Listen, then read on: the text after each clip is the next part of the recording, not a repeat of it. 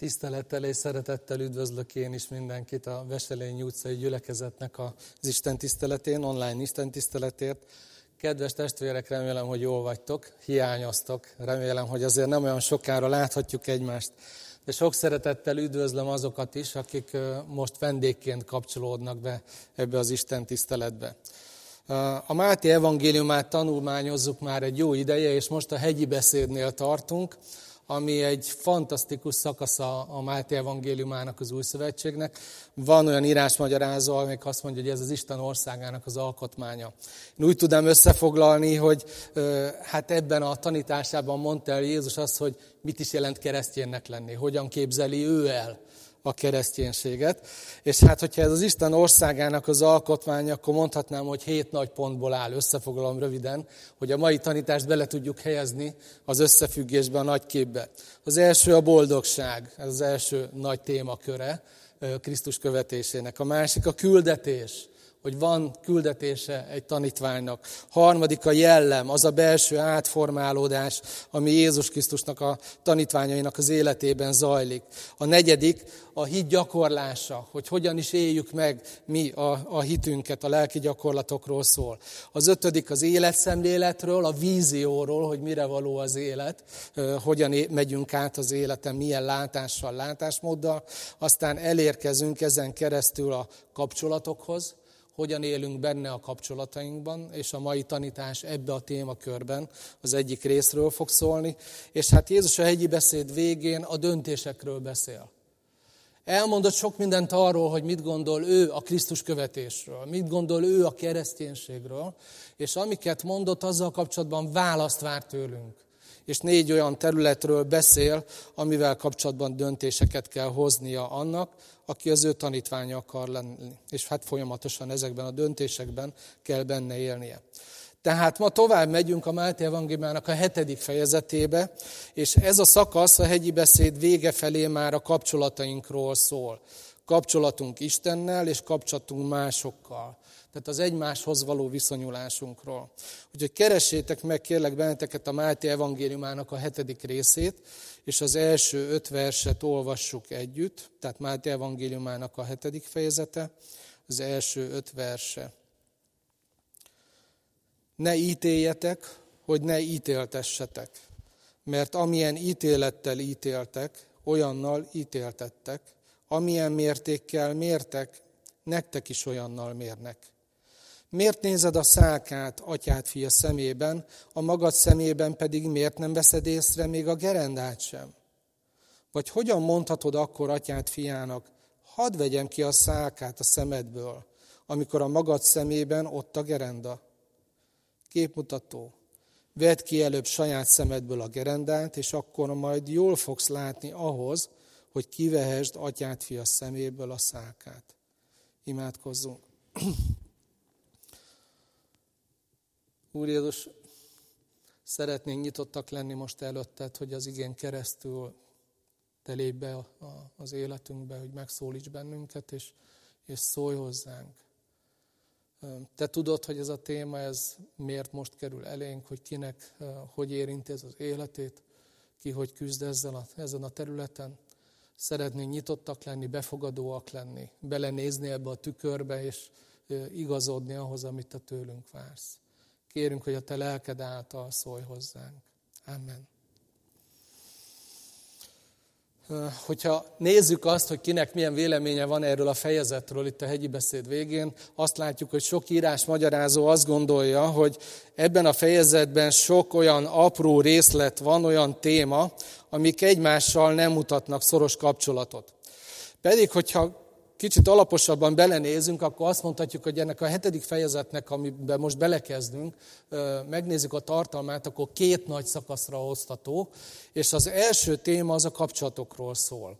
Ebből most egyetlen egy kis részletet olvastam csak föl a másokhoz való viszonyunkról szóló kis részt, de Jézus beszél benne az atyához való viszonyról is, és az egymásról való viszonyunkról is. És ezek után a másik, második nagyobb szakaszban pedig a döntésekről szól, hogy milyen választ vár tőlünk, hogyha ezt a hegyi beszédet így átgondoljuk, amit ő elmond, akkor hát döntéseket kell hoznunk. Szóval, hogyha az egymással való kapcsolatainkra gondolunk, mert ennek a szakasznak ez áll a középpontjába, akkor szembe kell néznünk először is azzal a tényel, hogy amikor az Úr Jézus ezt a témát előhozza, akkor vajon miért az ítélkező lelkületről beszél először? Ez egy kicsit, így gondolkodtam rajta, hogy hogy lehetne megragadni, ez egy picit olyan sértő, nem? Tehát annyi minden mást is mondhatott volna, hogyha a kapcsolatainkról van szó. Elmondhatott volna egy csomó szép dolgot, amit úgy jól esik hallgatni. Ezzel szemben mégis egy olyan dolgot mond, azzal kezdi a kapcsolatainknak a tárgyalását, ami egy picit sértő, az ítélkező lelkületről szól, a másokhoz való viszonyunkban. Ha van kedvetek egy kísérlethez, én javasolnék egyet, hogy ellenőrizzük, hogy vajon Jézusnak igaza van, vagy nincs, hogy ezt a témát előveszi ebben a nagy témakörben, az egymáshoz való viszonyunkban. Kérdezzetek meg egy nem keresztjén, egy nem hívő rokont, vagy barátot, vagy egy kollégát, hogy mi az az első három dolog, ami kapásban eszébe jut arról, hogy keresztjén. Hát nem tudom, mire tippeltek, de azért nekem van egy olyan megérzésem, hogy a, a megvetés, az ítélkezés, a felsőbbrendűség ott lesz az első három között. Egyszer egy amerikai misszionáriust hallgattam, és mesélt arról, hogy amikor hazalátogatott, az utcán leszólította őt egy csinos prostituált, aki bajban volt, sírt, félt, éhes volt, és segítséget kért tőle. Meghívta ebédre, és ahogy ebédeltek és beszélgettek, ez a nő egyre inkább megnyugodott és megnyílt előtte, és hát nagyon sok dologról beszélgettek őszintén. És a végén hát adott némi pénzt neki, hogy tudja segíteni a folytatását, mert a gyerekéhez ment volna haza. De ajánlotta neki, hogy ahol ő él, ahol ez a prostituált lakik, annak a közelében van egy gyülekezet. Menjen és kérjen segítséget tőlük. És akkor ez a beszélgetés egy érdekes fordulatot vett, az a nő így összeráncolta a homlokát, és azt mondta, hogy hát oda a büdös életben nem fog elmenni segítséget kérni. Már volt velük dolguk, és megvetették, megalázták, kioktatták, és ezt hívták ők segítségnek. Ha valahova nem, oda biztos, hogy nem megy. Abba a gyülekezetben nem megy. Azt hiszem, hogy ez az eset jól példázza azt a problémát, amiről az Úr Jézus itt beszél. Miért olyan fontos, amikor Jézus köztünk élt a társadalomnak a, a perifériájára szorult emberei, az akkor bűnösnek tartott emberek, a prostituáltak, azok jól érezték magukat Jézus környezetébe. Az ellenségei azzal próbálták Jézust lejáratni, hogy azt mondták rá, hogy ő a bűnösök barátja. Jézus ezt örömmel vállalta, ezt a, ezt a címet, amit így a nyakába akasztottak. Sajnos nem mondható el teljes mértékben ugyanez a mai követőiről, hogy a bűnösök barátai lennének a keresztjének. Hogy azok az emberek, akiket mások megvetnek, jól érzik magukat a környezetünkben, otthonosan érzik magukat, nem fenyegetve. Pedig Jézus egyszer azt mondta, hogy nem az egészségeseknek van szükségük orvosra, hanem a betegeknek. Nem azért jöttem, hogy az igazakat hívjam, hanem hogy a bűnösöket hívjam megtérésre és ez ma is érvényes. És hát ha erre gondolunk, akkor el kell döntenünk azt, hogy mi melyik táborhoz szeretnénk tartozni keresztényként, Jézus tanítványaként. Abba a táborba, akikről azt mondja Jézus, hogy nem ő miattuk jöttem, vagy abba a csoportba, akikről azt mondja Jézus, hogy miattuk jöttem. Értük jöttem. Ugye ez az egyik. A másik, hogy azt is el kell döntenünk, hogy Jézus tanítványaiként Ugye Jézus a gyülekezetén keresztül van jelen a világban, rajtunk keresztül van jelen a világban. Jézus tanítványaiként tehát akadályozzuk őt abban, hogy ezekért az emberekért ma is jelen legyen a világban, a társadalomban, a mi kapcsolatrendszerünkben, akadályozzuk őt ebben, vagy a csatornái tudunk lenni az ő mostani munkájának, a szeretetének, a kegyelmének, az empátiájának, az elfogadásának és az igazságának. Ugye Jézus ebben a szakaszban, amit felolvastunk, egy metaforát használ, egy képet használ az ítélkezésre. Egyrészt ugye beszél a szálkáról a szemben, másrészt a gerendáról a szemben. Már a kép maga elképzelhetetlen, ahova kitágítja Jézus ezt. Ugye egy szálkát még el tudunk képzelni valakik a szemébe, de egy gerenda, az nem nagyon tud megállni egy szemben. Szándékosan használ Jézus egy túlzást, hogy valaminek a, a, a, a nagyságát, egy problémának a nagyságát ezzel érzékeltesse. Ugye ez egy fokozás. A szemnek is fontos szerepe van, hiszen választhatott volna Jézus más testrészt is ennek a képnek a, az elemeként. Ugye mi magunk is ritkán tapasztaljuk, hogy szálka megy a szemünkbe, inkább az ujjunkba, a kezünkbe. De Jézus valamiért mégis ezt választotta. Mit jelentenek ezek? Ugye a szálka az valamilyen rossz szokás, jellemhiba, vagy valamilyen bűn, ami valakinek az életében ott van. A gerenda az ehhez hasonló, csak sokkal nagyobb a súlya, és egyetlen egy dologra azonosítja be Jézus, az ítélkező lelkületre. Tehát egyrészt vannak a hibák, jellemhibák, a gyengeségek, az emberi gyarlóságok, a bűnök az egyik oldalon, ezek a szálkák, és egyetlen egy másik emberi reakció, ahogy egymáshoz viszonyulunk, ott van az ítélkezés, és ez az egy dolog pedig megfelel a gerendának. Ugye a kettő között van némi kapcsolat, mindegyik fából készült, tehát mindegyik bűnből készült, de az egyik az összehasonlíthatatlanul nagyobb, mint a másik. A szemmel kapcsolatban pedig, hogy Jézus azt mondja, hogy ez a szálka szemben van, vagy ez a gerenda a szemben van, ezzel kapcsolatban két jelentés jön elő a hegyi beszédben is. Az egyik, ugye Jézus azt mondja nem sokkal ezelőtt, hogy a szem a lélek tükre. Tehát valamilyen lelki minőség, lelki állapot, lelkület fejeződik ki ebben. A második dolog, amit a szem jelent, az egyfajta látásmód, egyfajta életszemlélet. Tehát, hogyha ezt a kettőt összerakjuk, hogy szálka a szemben, akkor ez azt jelenti, hogy valami olyan emberi gyarlóságnak a képe ez, hibák, jellemhibák, rossz szokások, akár bűnök, stb., amik torzítják valakinek az életszemléletét, a látásmódját, a lelkületét.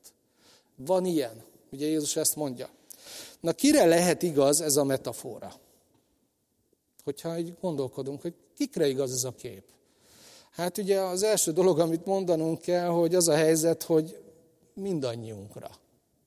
Ránk keresztényekre is egytől egyik. Egyikünk sem tökéletes ember. Senki sem hibák nélkül való. Senkiről nem mondható el, hogy nincsenek jellemhibái, amikből változnia kell, rossz szokásai vagy sérülései, amik bizonyos értelemben rossz reakciókat szülnek az élet dolgaival kapcsolatban bennünk. Tehát mondhatjuk azt, hogy mindegy, hogy valaki keresztény vagy nem, mindenki másképp nem normális ebből a szempontból.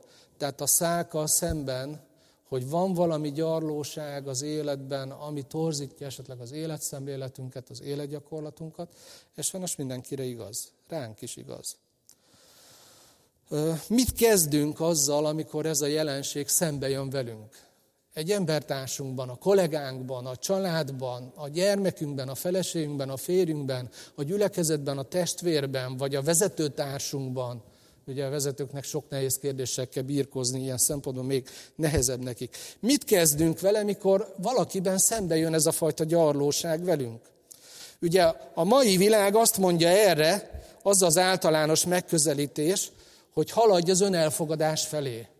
Fogadd el magad olyannak, amilyen, amilyen vagy. Ez az életednek a része, senki nem tökéletes. Mindenkinek vannak erősségei, gyengeségei, hibái, stb. Ugye ismerjük ezeket, ezek szinte már közhelyek. És az igazság, hogy ez tényleg fontos. A maga helyén nagyon fontos, hogy el tudjuk-e fogadni önmagunkat, vagy sem. Ugyanakkor az a tapasztalat, hogy sajnos egyáltalán nem következik belőle gyakran az, hogy másokkal szemben ugyanilyen elfogadóak vagyunk. Miközben megtanultuk ezt a mantrát, rengeteg szakember mondja, és olvashatjuk cikkekben, láthatjuk filmekben, sok minden közli velünk ezt az igazságot, hogy el kell fogadni magunkat, egyáltalán nem következik belőle, sajnos azt kell mondjuk, akár mikro összefüggésben nézzük egy családban, egy munkahelyen, akár nagyobb globálisan a világban, hogy ebből következne az, hogy másokat is elfogadunk.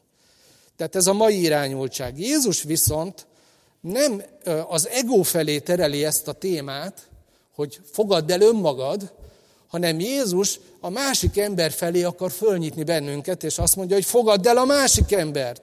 Mintha azt mondaná nekünk, hogy, hogy körülötted az emberek gyarlóak, jellemhibáik vannak, rossz szokásaik vannak, rossz életszemléletük van, és te ezt látod, fölfedezed, észreveszed, hát nagyszerű, tudnod kell, hogy elég veszélyes helyzetbe kerültél ezzel.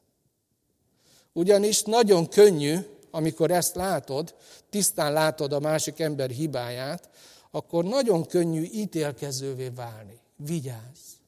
Ne légy ítélkező. Ugye az ítélkezéssel, amit mond itt az Úr Jézus, hogy két probléma is van, nagyon két komoly probléma. Bármiért is ítélkezik valaki, valaki más felett, az biztos, hogy maga az ítélkezés sokkal nagyobb probléma, mint a másiknak a gyarlósága. Ugye az egyik a szálka, az ő gyarlósága, a másik a gerenda, az én ítélkezésem. Tehát az első komoly probléma, hogy amikor belecsúszok az ítélkező lelkületbe, majd látni fogjuk, hogy mit is jelent ez, és mit nem, akkor az a baj, hogy ez sokkal nagyobb probléma, mint az a gyarlóság, amit elítélek valaki másban. A másik komoly probléma ezzel, hogy az ítélkezés az ítélkezőre veszélyes. Ő ránézve nagyon veszélyes. Ugye, ha ítélkezünk valaki felett, akkor az illetőnek ez rosszul eshet, megsebezheti, esetleg visszavetheti valamilyen küzdelmében. Mert nem empátiát, nem elfogadást, nem szeretetet kapott tőlünk. Ez rosszul eshet neki. De itt az Úr Jézus arra figyelmeztet bennünket, hogy, hogy az ítélkező az még nagyobb bajban van. Nagyobb bajban van. Ugye mit mond itt az Úr Jézus, hogy ne ítéljetek, hogy, ugye két kis szó itt van ebben a szövegben, hogy hogy és mert. Figyeljük, ne ítéljetek, hogy, ne ítéltessetek. Mert amilyen ítélettel ítéltek, olyannal ítéltettek, és amilyen mértékkel mértek, nektek is olyannal mérnek. Tehát az ítélkezés az látszólag két személy között zajlik. De Jézus kinyitja a szemünket, és azt mondja, hogy ez nem igaz. Egy, három, egy kapcsolati háromszöget hoz létre az ítélkező lelkület. Egyrészt ott van az az ember, akit elítélek. Másrészt ott vagyok én, aki ezt teszem. De hogy tudnom kell azt, hogy ugyanakkor ez behoz a képbe valaki tőlünk nagyobbat, Istent, és azt mondja az Úr Jézus, hogy garantálja azt, hogy amilyen mércét én használok másokkal szemben, Isten használni fogja azt velem szemben. Tehát amilyen, figyeljünk oda ezekre a szavakra, hogy amilyen olyan, amilyen olyan, kétszer mondja ezt az Úr Jézus, amilyen ítélettel ítéltek, olyan ítélettel fognak benneteket is ítélni, amilyen mértékkel mértek, nektek is olyannal mérnek. Kétszer is kiemeli az Úr Jézus. Na most, ha ilyen komoly probléma az ítélkezés az emberi kapcsolatainkban, ahogy egymáshoz viszonyulunk, akkor nagyon fontos, hogy jól értsük, hogy mit is ért valójában az Úr Jézus ítélkező lelkület alatt. Mit jelent ez, és mit nem jelent? Mit tilt meg, és mit nem tilt meg az Úr Jézus, amikor azt mondja, hogy ne ítélj. Tehát nézzük meg ezt egy kicsit. Hogyha most kilépünk ebből a, a, a felolvasott szakaszból, és ránézünk egy kicsit a Bibliának a tágabb összefüggésére, kontextusára, akkor azt látjuk, hogy az ítélet négy összefüggésben jelenik meg a Bibliában. Az első, amikor az ember elítéli a fele barátját. Erről beszél itt Jézus. A második, amikor az ember megítéli önmagát valamiben. Erről beszél például az 1 Korintus 11.31. Mert ha mi magunkat ítélnénk meg, nem esnénk ítélet alá. A harmadik, amikor Isten a jelenben jobbító szándékkal, hogy észhez térítsen, ítél bennünket. Erről beszél itt az 1 Korintus 11-ben a következő vers, a 32 hogy de amikor az Úr ítél minket, akkor nevel, hogy a világgal együtt elnevesszünk. És a negyedik összefüggés, amiben megjelenik az ítélet, ez az, amit népszerűen úgy, hív, úgy hívnak az emberek, hogy az utolsó ítélet. Ez pontosabban a Bibliában ítéletek sorozatát jelenti. És egy példát olvasok, csak két verset a jelenések könyvének a 20. fejezetében láthatjuk ezt. Azt olvassuk itt, János írja, hogy és láttam, hogy a halottak, nagyok és kicsinyek a trónus előtt állnak, és könyvek nyittatnak ki. Még egy könyv nyittatik ki, az életkönyve, és a halottak a könyvbe írottak alapján ítéltettek meg a cselekedeteik szerint. 15. vers. Ha valakit nem találtak beírva az élet könyvébe, azt a tűztavába vetették. Tehát amiről itt a jelenések könyvében olvasunk, az az, hogy két archívum van a mennyben, vagy mai kifejezéssel érve két adatbázis. Az egyikben csak tettek vannak felsorolva, a másikban csak nevek vannak felsorolva. És azt mondja itt a, a Biblia, hogy akinek a neve ben van az életkönyvében, az életadatbázisában, az Úr Jézus nyilvántartásában, az nem a tettei alapján lesz megítélve, hanem Krisztus kegyelme alapján, amit ő a kereszten értünk elvégzett, a, a megváltás és az engesztelés, amit értünk tett, az alapján leszünk megítélve. De visszatérve erre a szakaszra láthatjuk, hogy amikor Jézus a hegyi, beszédről beszél, besz, hegyi beszédben beszél az ítélkezésről, akkor az első összefüggésről van szó, amikor az egyik ember elítéli a másik embert. Na ebből a szempontból nézzünk rá, hogy ezt megtiltja Jézus, de mi az, amit nem tilt meg. Tehát, hogy jól értsük, hogy mi az, amit nem tilt meg.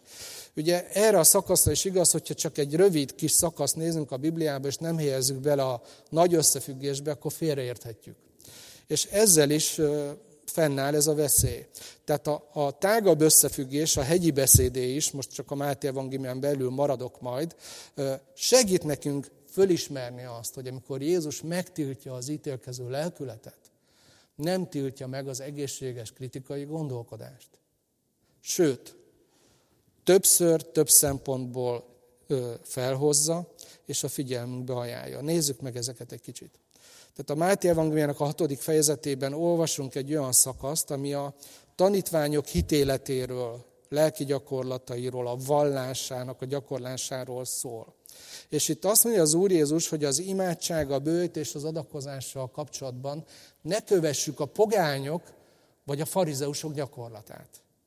Na, hogyan lehet ennek a parancsnak engedelmeskedni, hogyha félretesszük az egészséges kritikai gondolkodást, és nem tudjuk beazonosítani, hogy milyen a pogányság és milyen a farizeizmus. Föl kell tudnunk ismerni ahhoz, hogy ne vegyük át ezeket a gyakorlatokat. Tehát Jézus nem tiltotta ezt le. A hetedik fejezet, amiből a mai igénk is van, ha tovább megyünk ide, a következő vers, amit nem olvastam föl, a hatodik, az arra hív bennünket, a tanítványokat, hogy a szent dolgokat ne vessük olyan emberek elé, akik ezt nem becsülik meg, akik ezt kigúnyolják, lejáratják, vagy akik agresszióval fordulnak emiatt felénk. Azt mondja az Úr Jézus, hogy ne dobjuk oda ezeket a gyöngyöket, a szent dolgokat. Na, hogyan lehet ennek a parancsnak engedelmeskedni, hogyha az egészséges kritikai gondolkodást félretesszük, és nem tudjuk megítélni azt, hogy kire illik ez a jellemzés, amit itt Jézus mond, és kire nem. Ugye szükséges, hogy meg tudjuk ítélni. Aztán néhány mondattal később a hetedik fejezetben, szintén a 15.-23. versben Jézus arról attól óvja a tanítványait, hogy bedőljenek a hamis profétáknak hanem azt mondja, hogy ezeket az embereket, akik Isten nevében szónokolnak, de valójában vallási szélhámosok, ezeket ismerjük föl a gyümölcseikről. Hogyan lehet az Úr Jézusnak ezt a figyelmeztetését komolyan venni és a gyakorlatba átültetni, hogyha kikapcsoljuk az egészséges kritikai gondolkodást? Nem lehet, meg kell tudnunk ítélni. Ha Máté evangéliumából tovább megyünk, a hegyi beszéd túl, a 18. fejezetben olvassuk azt, hogyha vétkezik atyát fia, menj el és próbáld őt helyreállítani négy szem közt. Hogyan lehetséges, hogy ezt gyakoroljuk, hogyha az egészséges kritikai gondolkodást nem használjuk, és nem veszük észre azt, hogy éppen a testvérünk elesett, elbukott, és szükség lenne a helyreállításra. Folytathatnám a sort, nem csak a Máté evangéliumában látjuk ezt, hanem az egész Bibliában, az Ószövetségben, Újszövetségben látjuk, hogy Isten nem azt várja tőlünk, hogy ezt a fajta egészséges kritikai gondolkodást, ezt tegyük félre. Amikor Jézus megtiltja az ítélkezést, nem tiltja meg az egészséges kritikai gondolkodást, sőt, a hegyi beszéden belül többször bátorít minket erre. Ugyanis nagyon sok szempontból szükség van erre az egészséges kritikai gondolkodásra. Csak hogy néhány dolog, ugye, amit itt mondott, hogy ez véd meg bennünket attól, hogy rossz mintákat vegyünk át. olyan vallásos gyakorlatokat, amik Istennek nem tetszenek. A másik, ez véd meg attól, hogy Istentől származó üzenetnek fogadjunk el vallásos szélhámosoktól mondani valókat. Most lehet, hogy ez nem tűnik hozzánk közel állónak, de csak úgy mondom, hogy, hogy a Youtube-on megkereshető Kenneth Copeland megdorgálta, megkötözte és kihajította a koronavírust az USA-ból. Mindjárt másnap olyan jól sikerült ez a mutatványa, hogy mindjárt másnap 900 ember halt meg. Ezek szélhámosok.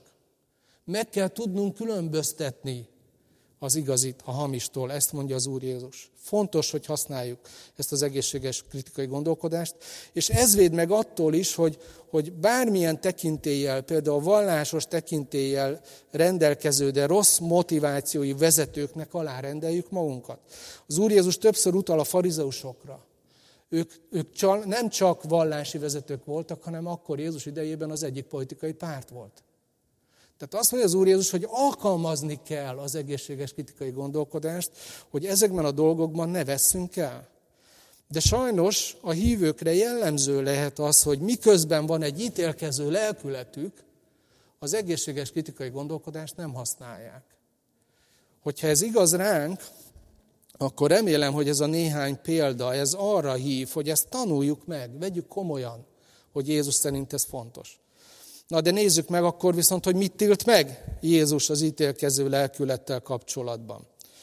Itt ebben a szakaszban, amit felolvastunk a, a Máté 7-ből, hát három összetevőt említ, hogy mitől válik ítélkező lelkületté az, amit csinálunk. Az egyik szó, amit használ, az az ítélgetés, a másik a nézegetés, a harmadik pedig a felsőbbrendűségnek a tudata, így foglaltam össze. Nézzük meg ezt egy kicsit közelebbről. Az első versben használja ezt az ítélgetés szót. Ne ítélges, hogy ne ítéltes.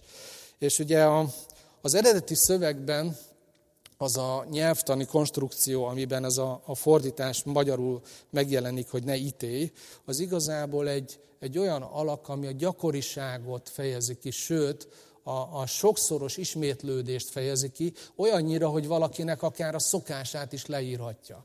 Tehát amikor Jézus erről beszél, hogy ítélünk, akkor az egy olyan fajta magatartás, hogy valaki gyakran teszi ezt, ismétli újra és újra. A szokásává vált, hogy másokat ítélget. Akire igaz ez, az rendszeresen minősíti az embereket maga körül. Kemény véleményt mond róluk, beskatujázza őket rájuk tesz egy címkét, és eldönti, hogy ki milyen, és abban tartja benne őket. A másik dolog a harmadik versben jelenik meg ez a nézegetés. Ugye miért nézegeted a szánkát az atyát fia szemében, a magad szemében pedig miért nem szoktad észrevenni még a gerendát sem? Ez az észrevenni és a nézegetni az eredeti szövegben szintén ugyanez a gyakran ismétlődő jelleget fejezi ki. Tehát, hogy valaki rászokik arra, hogy másokban a hibáit keresse. Állandóan azt figyeli a körülötte lévő emberekbe, hogy miben hibáznak, miben elmarasztalhatóak, miben gyengék, miben jelenik meg a gyarlóságok. Ez az, ami számára fontos, és ezt nézi, figyeli folyamatosan, ez már a szokásává vált. Miközben az is a szokásává vált, hogy a saját gyengeségeit viszont figyelmen kívül hagyja. Tehát ez az, amire Jézus itt utal. Tehát az ítélkezés egyrészt ott van ez a állandó, folyamatos ítélgetése, elítélése másoknak, és ez a kereső, másik hibáit vizslató lelkület. És ehhez társul a harmadik dolog, amit a negyedik vers említ, és én úgy foglaltam össze, hogy ez a felsőbbrendűségnek a tudata. Az Úr Jézus azt mondja itt, hogy hogyan mondhatod akkor atyát fiának, hadd vegyem ki a szemedből a szálkát, amikor a magad szemében ott a gerenda. Tehát ez a másik embernek a lekezelő megközelítése. Észreveszem, keresem, észreveszem a gyarlóságát, és egyből meg is vetem érte, és ezzel az attitűddel közeledek hozzá, és persze így leereszkedő módon felkínálom, hogy én beavatkozok, én majd segítek, én majd megoldom, neked ezt hogy kellene csinálni. Ez az, amit az én gyerekeim úgy szoktak hívni, hogy beszólni valakinek, kioktatni, ugye ismerjük, akkor megmondani valakinek a tutit, minősíteni, megszégyeníteni, tehát ezek vannak benne. És még egy dolgot szeretnék idehozni, a Lukács evangéliumában is följegyeztek Jézusnak ennek a, ezeket a szavait, és ott Lukács még hozzátesz valamit. Ott azt olvassuk, hogy ne ítéljetek és nem ítéltettek, ne kárhoztassatok, és nem lesz kárhoztatásotok. Bocsássatok meg, és nektek is megbocsáttatik. Tehát itt Lukásnál három dolog kapcsolódik össze, az ítélet, a kárhoztatás és a meg nem bocsátás. Tehát az a fajta ítélkezés, ami ott a hegyi beszédben, a Máté 7-ben megemlít Jézus, arra jellemző ez a kárhoztató lelkület, és hogy ez mit jelent, mit jelent kárhoztatni valakit, nem olyan nehéz belátni, mit jelent a kárhozat. Azt, hogy valaki a bűneiért végérvényesen beleragad az ítéletbe. Ez jelent a kárhozat. És onnan soha többé ki nem jön. Na, aki ítélkezik, az egyfajta ilyen attitűddel néz rá az emberekre. Úgy gondol valakire, akit ő megvet és elítél, mint hogyha már nem is lenne esélye annak, hogy az élete változzon. Hogy mint hogyha Isten kegyelme nem lenne elég erős ahhoz, hogy esetleg őt abban a dologban megváltoztassa, hanem én megláttam, eldöntöttem, kimondtam, ő ilyen és ilyen is marad. Na ez az az ítélkező lelkület, amitől Jézus óv bennünket, mert ha belegondolunk ebbe, ez nem más, mint beleülni Isten bírói székében, és valakiről döntést hozni. De ugye Istenről tudjuk, hogy ő a szeretet. Tudjuk róla, hogy ő minden tudó. Hogy ő olyan bölcsességgel rendelkezik, amilyen mi nem. Hogy ő látja a rejtett dolgokat, mi nem. Tehát egyáltalán nem helyes, hogyha valaki bele akar ülni abba a bizonyos bírói székbe.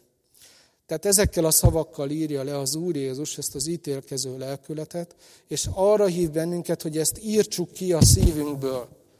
Nagy az esélye annak, hogy belecsúszunk, és azért beszél erről. Éppen ezért a végén szeretném, hogyha megnéznénk, hogy hogyan lehetséges elkerülni ezt a fajta lelkületet. Mikről beszél itt az Úr Jézus? Az első dolog, amit javasol, az a szerepcsere. Tehát a bíró helyett legyünk testvérek. Nagyon érdekes, hogy ha olvassuk itt a Máté 7-ben, a harmadik, a negyedik és az ötödik versben is, a másik embert testvérnek hívja. Atyát, fia, így fordítja le a, a magyar fordítás, de testvérnek hívja. Tehát ez egy nagyon fontos dolog, hogy a másik ember, akit éppen megvetni készülök, és ezért magamat elválasztom tőle, és egy másik csoportba teszem bele, mert ugye önmagamat nem vetem meg, de őt igen. Azt mondja Jézus, hogy nem, tudd azt, hogy összetartozol, ti testvérek vagytok. Van valami, ami összeköt benneteket. Háromszor is említi ezt. Tehát akkor tudjuk elkerülni az ítélkező lelkületet, hogyha tudatosítjuk magunkban, hogy én és ő ugyanabban a csónakban nevezünk. Ez, a, ez az alázatnak az útja, hogy a, a másik ember gyarlóságán nem engedem meg, hogyha én azt meglátom, hogy elindítson abba az irányba, hogy, hogy magamat jobbnak tartsam önálló, és így szétválasszuk egymást ennek mentén. Ez azért nagyon fontos, mert sajnos a magyar társadalmat ez áthatja. A politikai közélet az a, az a közhangulat, ami minket körülvesz, megakadályozza sajnos a párbeszédet, az értelmes vitákat, hanem az emberek táborokra szakadnak. Mi keresztjének legyünk hidak. Inkább kapcsoljuk össze azt, ami összetartozik. Lássuk meg az embertársunkban a testvért ebben az értelemben, azt mondja az Úr Jézus. És itt is fontos ez, hogy az egészséges kritikai gondolkodás igen, de a másokat kárhoztató, ítélkező lelkület nem. A másik dolog, amit javasol az Úr Jézus az ötödik versben, az az önvizsgálat, a becsületes önvizsgálat. Azt mondja, hogy képmutató, vesd ki előbb a gerendát a te szemedből, és akkor, akkor gondolja arra, hogy kivedd a szálkát a te atyát fia szeméből. Tehát mindig, amikor ránk jön, megkönnyékez bennünket egyfajta ilyen ítélkező lelkület, akkor azt mondja az Úr Jézus, hogy végezz egy önellenőrző tesztet. Mert amikor ez a lelkület elkezd bennünk így megerősödni, ha észreveszünk valakiben egy gyarlóságot, és e felé kezd ez minket sodorni, és érezzük már a megvetést, akkor az Úr is azt mondja, hogy rendben, akkor most keresd meg magadban a képmutatást. Mert ahhoz, hogy így gondolja másik emberre, ehhez az kell, hogy a saját gyengeségeidet, a saját gyarlóságaidat, a saját jellemhibáidat, amin Isten dolgozik rajtad, azt bagatelizáld, azt félretedd, azt nevet figyelembe. Na, akkor gondolod, hogy elítélheted a másikat. De ha egy becsületes önvizsgálatot végzel el, akkor rá fogsz jönni, hogy mennyire rá vagyunk szorulva Istennek a kegyelmére. És mindjárt tudunk empatikusabbak lenni, elnézőbbek, nagy lelkűbbek, együttérzőbbek, szeretett teljesebbek is lenni a másik felé. A harmadik dolog pedig az a János evangéliumában egy, egy epizód, amit szeretnék így kiemelni, hogy a példa, az Úr Jézus példája segít elkerülni az ítélkezést. Ugye János 8-ban van egy történet, hogy Jézushoz vittek egy nőt, akit házasságtörésen kaptak. Ugye egyedül vitték oda, pedig ezt egyedül nem lehet csinálni, de valamiért elég volt, hogy ővele csinálták ezt az egész eljárást az akkori vallási vezetők. És ugye jó vallásos emberként ítéletet hoztak erről a nőkről, nőről a farizeusok és az írástudók, és ez nem volt neki kérdés, hogy, hogy mit kell vele tenni, ezzel a gyarló, bűnös házasságtörő parázna nővel, mit kell tenni, de Jézust akarták tesztelni, és kapóra jött nekik ez az eset. Oda vitték, és tudták, hogy Jézus a bűnösök barátja, na most megfoghatjuk őt, és azt mondták, hogy a törvény azt mondja, hogy kövezzük meg. Te mit mondasz? Nagyon érdekes, itt az Úr Jézusról példát vehetünk. Ugye ő azt mondta, hogy rendben a srácok, aki köztetek bűntelen, az dobja az első követ. Mehet a megkövezés, de a bűntelenek vessék a bűnösre a követ. Aki ugyanolyan bűnös, ugye ez is benne van ebben a mondatban, annak erre nincs joga. És ugye, ahogy olvassuk, elszélettek ezek az emberek, kipotyogtak a kövek a kezükből, és elmentek. És amikor Jézus fölnéz és ránéz erre az asszonyra, akkor azt mondja neki, hogy, hogy nincsenek itt a te vádolóid? És akkor azt mondja a nő, hogy nem, nem ítél el senki. És Jézus azt mondja, hogy én sem ítélek el. Érdekes dolog. Ítéletet ha, ha alkothatott volna Jézus, elítélhette volna ezt a nőt, az igaz, a nem igazat, a bűntelen, a bűnöst. De azt mondja Jézus, hogy én sem ítélek el. De nem áll meg itt.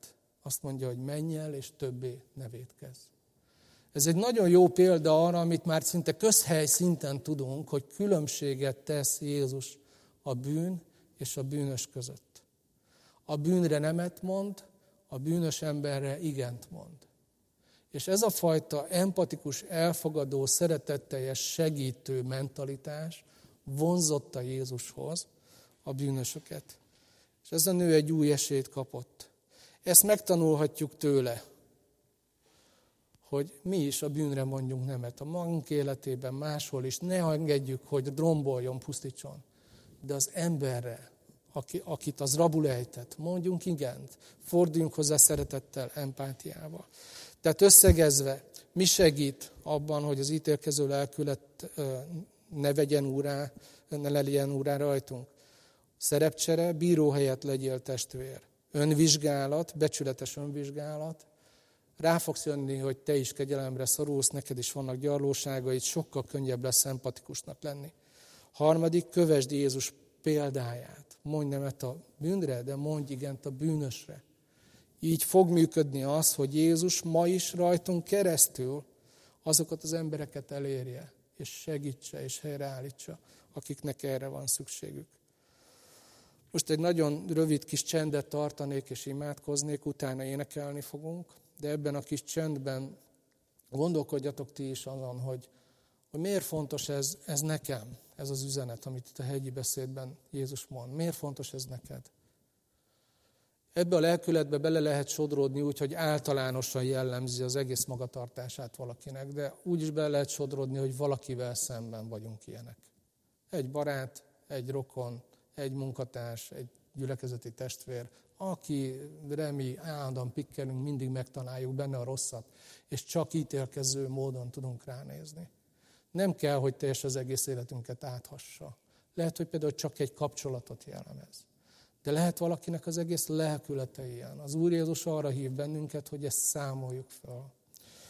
Imádkozzunk, kicsit csendesedjünk el, és amire Isten lelke indít bennünket, azt magunkban mondjuk el neki imában, és én hangosan imádkozva befejezem.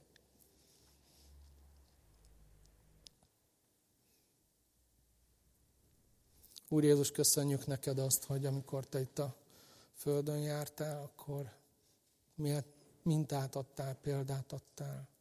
És sok embernek a, az újrakezdés lehetősége, az újrakezdés esélye a gyógyulás, a megváltozás esélyét jelentette ez.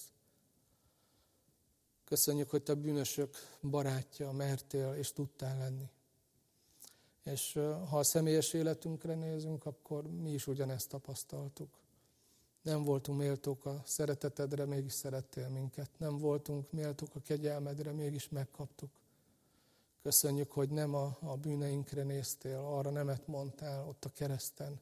Te vállaltad a következményeit, hanem ránk néztél, és ránk igent mondtál, mert szerettél bennünket.